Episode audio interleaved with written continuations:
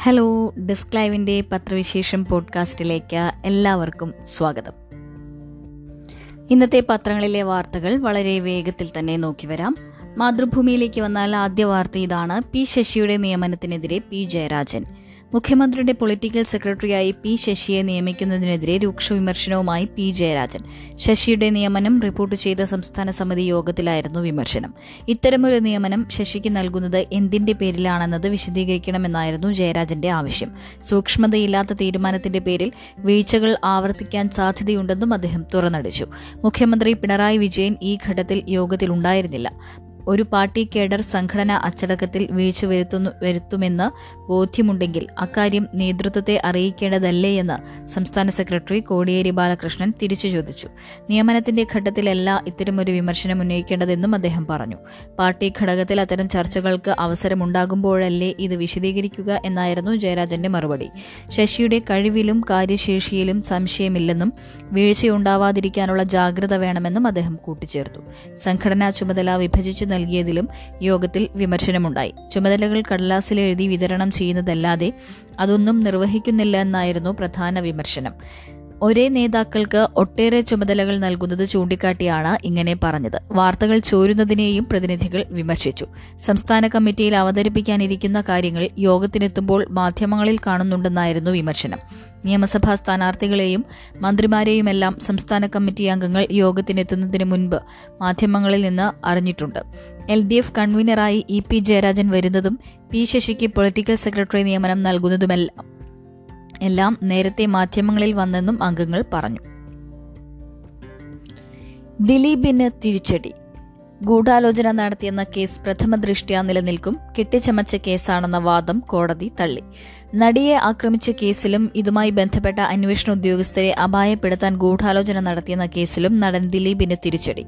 ഗൂഢാലോചന കേസ് റദ്ദാക്കണമെന്നാവശ്യപ്പെട്ട് ദിലീപ് നൽകിയ ഹർജി ഹൈക്കോടതി തള്ളി. നടിയെ ആക്രമിച്ച കേസിൽ തുടരന്വേഷണം പൂർത്തിയാക്കാൻ ഒന്നര മാസം കൂടി അനുവദിച്ചു. ഈ ആവശ്യത്തെയും ദിലീപ് എതിർത്തിരുന്നു. ഉദ്യോഗസ്ഥരെ അപായപ്പെടുത്താൻ ഗൂഢാലോചന നടത്തിയെന്ന കേസ് പ്രഥമ ദൃഷ്ട്യാ നിലനിൽക്കുമെന്ന് justice A A Siyad Rahman വ്യക്തമാക്കി. സംവിധായകൻ ബാലചന്ദ്രകുമാറിന്റെ വെളിപ്പെടുത്തലിനെ തുടർന്ന് രജിസ്റ്റർ ചെയ്ത കേസാണ് ഇത്.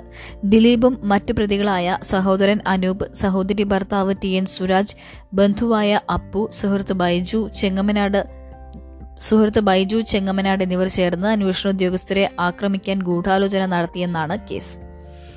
എഫ്ഐആർ പരാതിക്കാരനായ അന്വേഷണ ഉദ്യോഗസ്ഥൻ ബൈജു പൗലോസിന്റെ റിപ്പോർട്ട് ബാലചന്ദ്രകുമാറിന്റെ മൊഴികൾ തുടങ്ങിയവ അവഗണിച്ചാൽ പ്രതികൾ ഗൂഢാലോചന നടത്തിയതായി വ്യക്തമാകുമെന്ന് കോടതി പറഞ്ഞു. അന്വേഷണ സംഘത്തിൽ ഉൾപ്പെട്ട ക്ഷമിക്കണം എഫ്ഐആർ പരാതിക്കാരനായ അന്വേഷണ ഉദ്യോഗസ്ഥൻ ബൈജു പൗലോസിന്റെ റിപ്പോർട്ട് ബാലചന്ദ്രകുമാറിന്റെ മൊഴികൾ തുടങ്ങിയവ പരിഗണിച്ചാൽ പ്രതികൾ ഗൂഢാലോചന നടത്തിയതായി വ്യക്തമാകുമെന്ന് കോടതി പറഞ്ഞു. അന്വേഷണ സംഘത്തിൽ ഉൾപ്പെട്ട സുദർശന്റെ കൈവെട്ടണമെന്നെല്ലാം പറയുന്നത് ഈ തീരുമാനത്തെ തുടർന്നാകാം. പോലീസ് ഉദ്യോഗസ്ഥരെ ഉപദ്രവിക്കാനുള്ള നീക്കം രണ്ടു വർഷത്തിലേറെ തടവ് ശിക്ഷ ലഭിക്കുന്ന ഗൂഢാലോചന കുറ്റമാണെന്നും കോടതി ചൂണ്ടിക്കാട്ടി. ദുരുദ്ദേശത്തോടെ കെട്ടിച്ചമച്ച കേസാണെന്ന ദിലീപിന്റെ വാദം കോടതി അംഗീകരിച്ചില്ല. കേസിൽ കുറ്റം തെളിയിക്കാനുള്ള വസ്തുതകളില്ലെന്ന് പ്രതികൾക്ക് മുൻകൂർ ജാമ്യം അനുവദിക്കുന്ന ഘട്ടത്തിലാണ് നേരത്തെ ഹൈക്കോടതി പറഞ്ഞത്. കേസന്വേഷണത്തിൽ കോടതി ഇടപെടണോ എന്നാണ് ഇപ്പോൾ പരിശോധിക്കുന്നത്. ഇടപെടൽ തെളിവ് ശേഖരിക്കാനുള്ള പോലീസിന്റെ അവസരം നിഷേധിക്കുമെന്നും കോടതി വ്യക്തമാക്കി. കേസ് റദ്ദാക്കാനാവില്ലെങ്കിൽ അന്വേഷണം സി ബി ഐക്ക് കൈമാറണോ എന്ന ആവശ്യവും ദിലീപ് ഉന്നയിച്ചിരുന്നു. ബൗജു പൗലു ബൈജു പൗലോസിനോട് തന്നോട് വൈ ബൗജു ബൈജു പൗലോസിന് തന്നോട് വൈരാഗ്യമുണ്ടെന്നത് ഉൾപ്പെടെയുള്ള കാരണങ്ങളാണ് ദിലീപ് നിരത്തിയത്. ന്യായമായ അന്വേഷണമല്ലേ നടക്കുന്നതെന്ന് തെളിയിക്കാൻ മതിയായ വസ്തുതകളില്ലെന്ന് ചൂണ്ടിക്കാട്ടി ഈ ഈ ആവശ്യം കോടതി നിരസിച്ചു. സുബൈർ വധം മൂന്നു പേർ അറസ്റ്റിൽ. സഞ്ജിത്തിനെ കൊലപ്പെടുത്തിയതിന് പ്രതികാരമെന്ന് മൊഴി. എലപ്പുള്ളി നോമ്പിക്കോട് പോപ്പുലർ ഫ്രണ്ട് നേതാവ് കുപ്പിയോട് എ സുബൈറിനെ വെട്ടിക്കൊലപ്പെടുത്തിയ കേസിൽ ആർ എസ് എസ് പ്രവർത്തകരായ മൂന്ന് പ്രതികൾ അറസ്റ്റിൽ. കൊലപാതകം ആസൂത്രണം ചെയ്ത് കൃത്യത്തിൽ നേരിട്ട് പങ്കെടുത്ത Elappully Nombikode Vadakode കള്ളിമുള്ളിയിൽ K Ramesh Edappukulam Karimannu G Arumughan Marutharode Kalleppully Alampallam Kuruppath M. Saravanan എന്നിവരാണ് അറസ്റ്റിലായതെന്ന് A D G P Vijay Sakhare അറിയിച്ചു. പ്രതികളുമായി നടത്തിയ തെളിവെടുപ്പിൽ കൊലപാതകത്തിന് ഉപയോഗിച്ചതെന്ന് കരുതുന്ന നാല് വടിവാളുകൾ കണ്ടെടുത്തു. തിരിച്ചറിയൽ പരേഡ് നടത്താത്തതിനാൽ പ്രതികളുടെ ചിത്രങ്ങൾ പോലീസ് ഔദ്യോഗികമായി പുറത്തുവിട്ടിട്ടില്ല. ആർ എസ് എസ് നേതാവ് എലപ്പുള്ളി സ്വദേശി സഞ്ജിത്തിനെ വെട്ടിക്കൊലപ്പെടുത്തിയതിന്റെ പ്രതികാരമായാണ് സുബൈറിനെ കൊലപ്പെടുത്തിയതെന്ന് പോലീസ് അറിയിച്ചു. സഞ്ജിത്തിന്റെ ഉറ്റ സുഹൃത്താണ് അറസ്റ്റിലായ മുഖ്യപ്രതി രമേശ്. തനിക്ക് എന്തെങ്കിലും സംഭവിച്ചാൽ അതിനുത്തരവാദി സുബൈർ ആയിരിക്കുമെന്ന് സഞ്ജിത്ത് പറഞ്ഞിരുന്നതായി രമേശ് പോലീസിന് മൊഴി നൽകി. രണ്ടായിരത്തി ഇരുപത്തിയൊന്ന് നവംബർ പതിനഞ്ചിന് കിനാശ്ശേരി മമ്പ്രത്താണ് സഞ്ജിത്തിനെ അക്രമികൾ വെട്ടിക്കൊലപ്പെടുത്തിയത്. ഈ കേസിൽ പോപ്പുലർ ഫ്രണ്ട് ഭാരവാഹികളടക്കം അറസ്റ്റിലായിരുന്നു. കഴിഞ്ഞ പതിനഞ്ചിന് പകൽ ഒന്നരയോടെയാണ് എലപ്പുള്ളി നോമ്പിക്കോട് വെച്ച് സുബൈറിനെ വെട്ടിക്കൊലപ്പെടുത്തിയത്. പിതാവ് അബൂബക്കറിനൊപ്പം ബൈക്കിൽ വീട്ടിലേക്കുള്ള യാത്രക്കിടെയാണ് സുബൈർ കൊല്ലപ്പെട്ടത്. കാറിലെത്തിയ രമേശ് സുബൈർ സഞ്ചരിച്ചിരുന്ന ബൈക്ക് ഇടിച്ചു വീഴ്ത്തി. ഈ സമയം മറ്റൊരു കാറിൽ ആർ ആറുമുഖനും ശരൺ ശരവണനും സുബൈറിനെ പിന്തുടർന്നിരുന്നു. കാറിടിച്ച് സുബൈർ വീണതോടെ പ്രതികൾ പുറത്തിറങ്ങി തുടരെ വെട്ടുകയായിരുന്നുവെന്ന് പോലീസ് പറഞ്ഞു. നവംബർ പതിനഞ്ചിന് കൊല്ലപ്പെട്ട സഞ്ജിത്തിന്റെ കാർ ഉപയോഗിച്ചാണ് രമേശ് സുബൈറിന്റെ ബൈക്ക് ഇടിച്ചു വീഴ്ത്തിയത്. കാർ തകരാറിലായതോടെ വാഹനം അവിടെ ഉപേക്ഷിച്ചു. ആറുമുഖനും ശരവണനും എത്തിയ കാറിൽ പ്രതികൾ രക്ഷപ്പെട്ടു. ഈ കാർ പിന്നീട് കഞ്ചിക്കോട് വ്യവസായ മേഖലയിൽ ഉപേക്ഷിച്ച നിലയിൽ കണ്ടെത്തി. സംഭവത്തിൽ മറ്റെന്തെങ്കിലും ഗൂഢാലോചനയുണ്ടോ എന്ന് പരിശോധിക്കുന്നതായി എ ഡി ജി പി അറിയിച്ചു. പിടിയിലായവർ ആർ എസ് എസ് പ്രവർത്തകരാണെന്നും കഞ്ചിക്കോട് നിന്നാണ് ഇവരെ അറസ്റ്റ് ചെയ്തതെന്നും പോലീസ് അറിയിച്ചു. വിലക്ക് തള്ളി കെ എസ് സി ബി വളഞ്ഞ് ഓഫീസർമാർ. സമരം വിലക്കിയ ഉത്തരവ് തള്ളി K S C B officers association നേതൃത്വത്തിൽ ഓഫീസർമാർ വൈദ്യുതി ബോർഡ് ആസ്ഥാനം വളഞ്ഞു. നേതാക്കളുടെ സ്ഥലം മാറ്റം പിൻവലിക്കണമെന്നായിരുന്നു സമരക്കാരുടെ ആവശ്യം. എന്നാൽ സ്ഥലം മാറ്റം റദ്ദാക്കില്ലെന്ന നിലപാടിൽ ഉറച്ചു നിൽക്കുകയാണ് വൈദ്യുതി ബോർഡ്.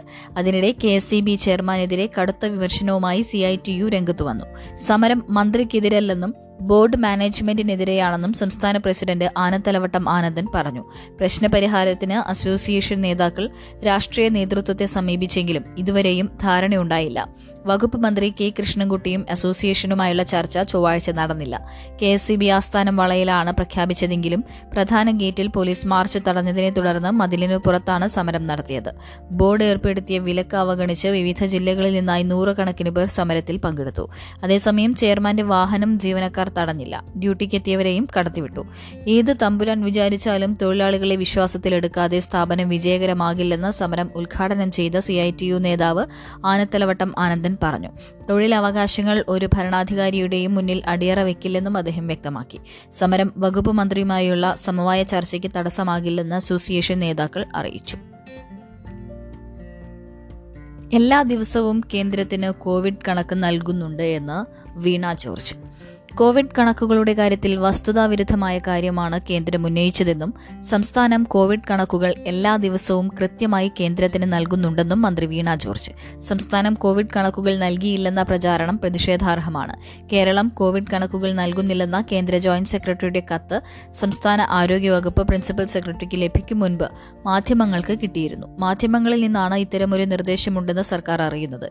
കേന്ദ്രം പറഞ്ഞിരുന്ന മാതൃകയിലാണ് കോവിഡ് കണക്കുകൾ നൽകുന്നത്. ഡിജിറ്റൽ തെളിവുകൾ മറച്ചുവെക്കാനാകില്ല ഇക്കാര്യങ്ങൾ ഉൾപ്പെടുത്തി പ്രിൻസിപ്പൽ സെക്രട്ടറി കേന്ദ്രത്തിന് മറുപടി നൽകും.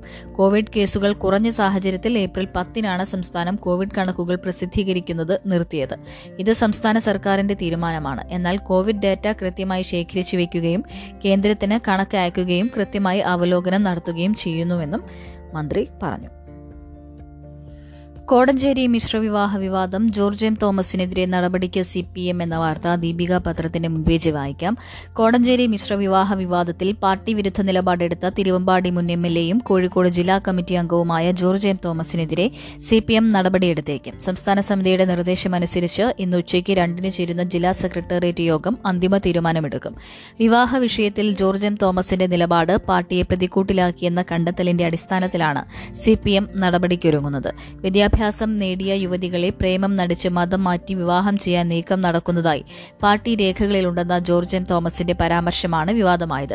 പാർട്ടി തള്ളി പറഞ്ഞ ലവ് ജിഹാദ് യാഥാർത്ഥ്യമാണെന്ന തരത്തിലുള്ള ഈ പരാമർശം ബി ജെ പി ഉൾപ്പെടെയുള്ളവർ ആയുധമാക്കിയതോടെ തനിക്ക് തെറ്റുപറ്റിയെന്ന് ഏറ്റുപറഞ്ഞ് ജോർജ് എം തോമസ് പാർട്ടി സംഘടിപ്പിച്ച വിശദീകരണ യോഗത്തിൽ രംഗത്തെത്തി. നാക്കുപിഴയാണെന്ന് ജോർജ് ഏറ്റുപറഞ്ഞെങ്കിലും നടപടിയുമായി മുന്നോട്ടു പോകാനാണ് പാർട്ടി തീരുമാനം.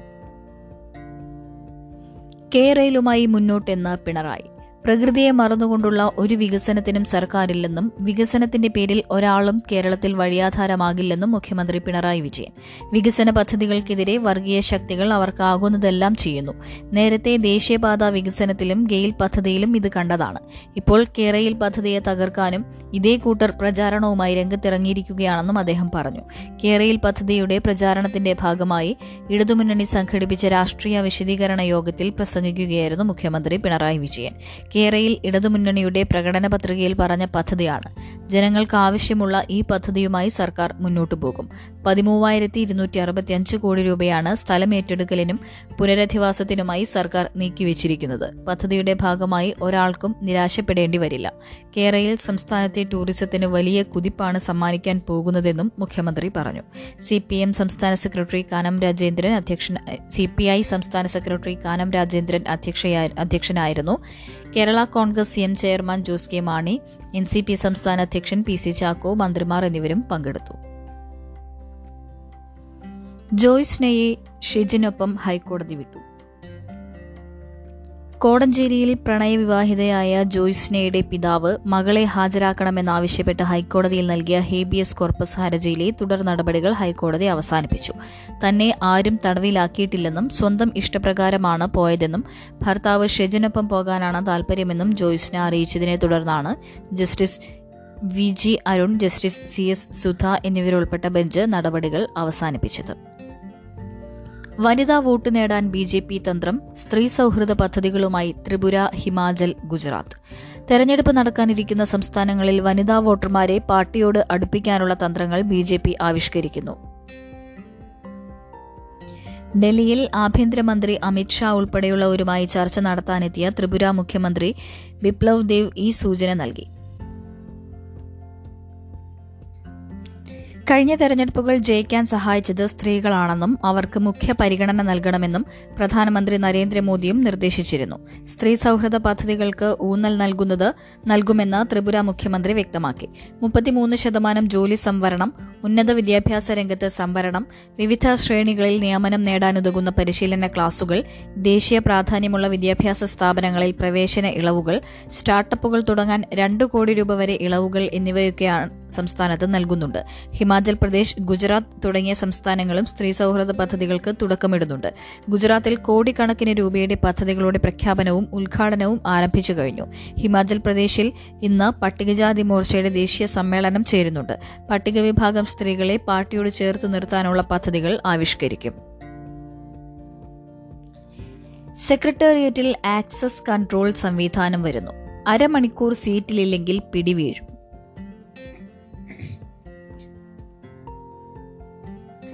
സെക്രട്ടേറിയറ്റിലെ ജീവനക്കാരെ കൃത്യമായി ജോലി ചെയ്യിക്കാൻ ആക്സസ് കൺട്രോൾ സംവിധാനവുമായി സർക്കാർ. രാവിലെ പഞ്ച് ചെയ്ത ശേഷം മുങ്ങിയാൽ പിടികൂടുന്നതാണ് പുതിയ സംവിധാനം. അരമണിക്കൂറിൽ കൂടുതൽ പുറത്തു പോയാൽ കണ്ടെത്താം. ജീവനക്കാരെ സെൻസർ വലയത്തിലാക്കുന്ന പഞ്ചിംഗ് ആക്സസ് കൺട്രോൾ സിസ്റ്റമാണ് പ്രാബല്യത്തിലാകുന്നത്. രാവിലെ പത്തേകാൽ മുതൽ വൈകിട്ട് അഞ്ചേകാൽ വരെയാണ് ഓഫീസ് സമയം. സെക്രട്ടേറിയറ്റിലെ എല്ലാ ബ്ലോക്കുകളിലും എല്ലാ ഓഫീസുകളിലും ഈ സംവിധാനം വരുന്നതോടെ രാവിലെ ജോലിയിൽ പ്രവേശിക്കുന്നവർക്ക് ഉച്ചയൂണിന് മാത്രമേ ഇടയ്ക്ക് പുറത്തിറങ്ങാൻ സാധിക്കൂ. ഈ സംവിധാനത്തെ ശമ്പള സോഫ്റ്റ്വെയറായ സ്പാക്കുമായി ബന്ധിപ്പിക്കുന്നതിനാൽ ജീവനക്കാരെ ബന്ദികളാക്കുന്നു എന്ന ആരോപണവുമായി സി പി എം അനുകൂല സംഘടനയായ സെക്രട്ടേറിയറ്റ് എംപ്ലോയീസ് അസോസിയേഷൻ രംഗത്തെത്തി. കഴിഞ്ഞ സർക്കാരിന്റെ കാലത്താണ് ഇത് നടപ്പാക്കാൻ തീരുമാനിച്ചത്. ഒന്നേ പോയിന്റ് ഒൻപത് ഏഴ് കോടി രൂപ ചെലവാക്കിയാണ് ഉപകരണങ്ങൾ വാങ്ങിയത്. അന്നു മുതൽ നിർമ്മാണ ജോലികൾ തുടങ്ങിയിരുന്നു. ഈ മാസം അവസാനമോ അടുത്ത മാസം ആദ്യമോ നിലവിൽ വരും. പുതിയ സംവിധാനം വരുന്നതോടെ നിലവിലുള്ള പഞ്ചിങ് കാർഡിന് പകരം പുതിയ കാർഡ് വരും. ബയോമെട്രിക് പഞ്ചിങ് കഴിഞ്ഞാലേ അകത്തേക്ക് കയറാനുള്ള വാതിൽ തുറക്കൂ. പുറത്തു പോകുമ്പോഴും അറിയാം. തിരികെ എത്തുന്നത് അരമണിക്കൂറിന് ശേഷമെങ്കിൽ അത്രയും മണിക്കൂർ ജോലി ചെയ്തില്ലെന്ന് രേഖപ്പെടുത്തും. അല്ലെങ്കിൽ മതിയായ കാരണം ബോധിപ്പിക്കണം. അകത്ത് കയറുന്നവർക്ക് പുറത്തേക്ക് ഇറങ്ങണമെങ്കിലും പഞ്ച് ചെയ്യണം. ഔദ്യോഗിക യോഗങ്ങൾക്ക് പോയാലും അവധി രേഖപ്പെടുത്തുമെന്നാണ് ജീവനക്കാരുടെ ആരോപണം. എന്നാൽ ഇതിന് വേറെ സംവിധാനം ഏർപ്പെടുത്തുമെന്നാണ് സർക്കാർ വിശദീകരണം. സന്ദർശകർക്കും നിയന്ത്രണം വരും. നിലവിൽ സെക്രട്ടേറിയറ്റ് ജീവനക്കാർ രാവിലെയും വൈകിട്ടും പഞ്ച് ചെയ്യണം. പഞ്ച് ചെയ്ത ശേഷം പുറത്തു പോകാൻ തടസ്സമില്ല. ഗേറ്റിൽ തടയില്ല. വൈകി എത്തുന്നതിനും നേരത്തെ പോകുന്നതിനുമായി മാസം മുന്നൂറ് മിനിറ്റ് വരെ ഇളവ് അനുവദിച്ചിട്ടുമുണ്ട്. പുതിയ സംവിധാനം വരുന്നതോടെ സന്ദർശകർക്കും നിയന്ത്രണം ഏർപ്പെടുത്തും. ഏത് സെക്ഷനിൽ ആരെ സന്ദർശിക്കുന്നു എന്ന് സന്ദർശക കാർഡ് വഴി നിയന്ത്രിക്കും. ജീവനക്കാരെ ഓഫീസുകളിലെത്തി കാണുന്നതിനും ചർച്ചകൾക്കും യോഗങ്ങൾക്കും നിയന്ത്രണം വരും. ഇന്ത്യൻ സർവകലാശാലയിൽ ചേരാം വിദേശത്തും പഠിക്കാം. ഇന്ത്യൻ വിദ്യാർത്ഥികൾക്ക് തങ്ങളുടെ കോഴ്സിന്റെ ഭാഗമായി നിശ്ചിത കാലം വിദേശ സർവകലാശാലകളിൽ പഠിക്കാൻ അവസരം. രാജ്യത്തെ ഉന്നത വിദ്യാഭ്യാസ സ്ഥാപനങ്ങളും വിദേശ വിദ്യാഭ്യാസ സ്ഥാപനങ്ങളുമായുള്ള സഹകരണത്തിന് സർവകലാശാല ധനകാര്യ കമ്മീഷൻ അനുമതി നൽകി. ഇതിനായി നിലവിലുള്ള നിയന്ത്രണങ്ങളിൽ ഭേദഗതി വരുത്തിയതായി U chairman M Jagadish Kumar അറിയിച്ചു. ഉന്നത വിദ്യാഭ്യാസ രംഗത്തെ വിദ്യാർത്ഥികൾക്ക് മികച്ച വിദ്യാഭ്യാസം നൽകുക എന്ന ലക്ഷ്യത്തോടെയാണ് യു നടപടിയെന്നും ജഗദീഷ് കുമാർ പറഞ്ഞു. Joint degree dual degree twinning പ്രോഗ്രാമുകൾ വാഗ്ദാനം ചെയ്യുന്ന ഇന്ത്യയിലെയും വിദേശത്തെയും ഉന്നത വിദ്യാഭ്യാസ സ്ഥാപനങ്ങൾ തമ്മിലുള്ള അക്കാദമിക് സഹകരണവുമായി ബന്ധപ്പെട്ട യു ജി സി ചട്ടമാണ് ഭേദഗതി ചെയ്തത്. ഭേദഗതി പ്രകാരം സംയുക്തമായി വാഗ്ദാനം ചെയ്യുന്ന പ്രോഗ്രാമുകളിൽ ചേരുന്ന വിദ്യാർത്ഥികൾക്ക് കോഴ്സിന്റെ മുപ്പത് ശതമാനം കാലയളവ് വിദേശ സർവകലാശാലയിൽ പഠിക്കാം. ഇതിനായി ഇന്ത്യൻ വിദ്യാർത്ഥികൾക്ക് വിദേശ സർവകലാശാലയിൽ പ്രവേശനം നേടേണ്ടതില്ല. സമാന പ്രോഗ്രാമിൽ ചേരുന്ന വിദേശ വിദ്യാർത്ഥികൾക്ക് ഇന്ത്യയിലെ പഠനത്തിനും ഇത് അവസരം അവസരമൊരുക്കും. രണ്ടായിരത്തി ഇരുപത്തിനാലിന്റെ രൂപരേഖ കോൺഗ്രസിൽ മാരത്തൺ ചർച്ച. പ്രശാന്ത് കിഷ് പ്രശാന്ത് കിഷോറിന്റെ കോൺഗ്രസ് പ്രവേശനത്തിൽ അന്തിമ തീരുമാനം സോണിയ എടുക്കും. രണ്ടായിരത്തി ഇരുപത്തിനാലിലെ പൊതുതെരഞ്ഞെടുപ്പിന് തെരഞ്ഞെടുപ്പ് തന്ത്രജ്ഞൻ പ്രശാന്ത് കിഷോർ സമർപ്പിച്ച രൂപരേഖയിൽ കോൺഗ്രസ് മാരത്തൺ ചർച്ച തുടരുന്നു. തിങ്കളാഴ്ച സോണിയാഗാന്ധി തുടങ്ങിയവച്ച ചർച്ച ചൊവ്വാഴ്ചയും തുടർന്നു. പ്രശാന്ത് വെച്ച നിർദ്ദേശങ്ങളിൽ ഒരാഴ്ചയ്ക്കകം തീരുമാനമുണ്ടാകുമെന്ന് കോൺഗ്രസ് അധ്യക്ഷ സോണിയാഗാന്ധി അറിയിച്ചതായി പാർട്ടി വൃത്തങ്ങൾ സൂചിപ്പിച്ചു. പ്രശാന്തിന്റെ കോൺഗ്രസ് പ്രവേശനത്തിലും സോണിയാഗാന്ധി അന്തിമ തീരുമാനമെടുക്കും. പ്രശാന്ത് കിഷോറിന്റെ റോൾ സംബന്ധിച്ച് രാഹുൽ ഗാന്ധിയുമായും പ്രിയങ്കയുമായും നടത്തിയ ചർച്ചകൾക്ക് ശേഷം മുതിർന്ന കോൺഗ്രസ് നേതാക്കളുമായും സോണിയ കൂടിയാലോചന നടത്തി. ശേഷം ഒരിക്കൽ കൂടി പ്രശാന്ത് കിഷോറുമായി കൂടിക്കാഴ്ച നടത്തി. ഈ കൂടിക്കാഴ്ചയിൽ രാഹുൽ ഗാന്ധി പങ്കെടുത്തിട്ടില്ല. മുന്നോട്ട് വെച്ച നയരേഖയിൽ സ്വീകരിക്കേണ്ട നിലപാടിന് പുറമെ പ്രശാന്ത് കിഷോറിന്റെ റോൾ എന്തായിരിക്കണമെന്ന കാര്യത്തിലും കോൺഗ്രസിൽ അദ്ദേഹം ചേരേണ്ടതുണ്ടോ എന്ന കാര്യത്തിലും തീരുമാനമെടുക്കുന്നതിനായിരുന്നു കോൺഗ്രസ് നേതാക്കളുമായുള്ള സോണിയയുടെ കൂടിയാലോചന. രണ്ടായിരത്തി ഇരുപത്തിനാല് ലക്ഷ്യമിട്ട് സമർപ്പിച്ച രൂപരേഖയ്ക്കൊപ്പം വരാനിരിക്കുന്ന വിവിധ നിയമസഭാ തെരഞ്ഞെടുപ്പുകളിൽ കൈക്കൊള്ളേണ്ട തന്ത്രങ്ങളും പ്രശാന്ത് കോൺഗ്രസ് നേതൃത്വത്തിന് മുൻപാകെ അവതരിപ്പിച്ചിട്ടുണ്ട്. ഇതുകൊണ്ടാണ് നിയമസഭാ തെരഞ്ഞെടുപ്പ് നടക്കാനിരിക്കുന്ന വിവിധ സംസ്ഥാനങ്ങളിലെ പ്രമുഖ കോൺഗ്രസ് നേതാക്കളെ പങ്കെടുപ്പിച്ചത്. മധ്യപ്രദേശ് മുൻ മുഖ്യമന്ത്രിമാരായ ദിഗ്വിജയ് സിംഗ് കമൽനാഥ് ജയറാം രമേശ് തുടങ്ങിയവർ ചൊവ്വാഴ്ച ചർച്ചയിൽ പങ്കെടുത്തു.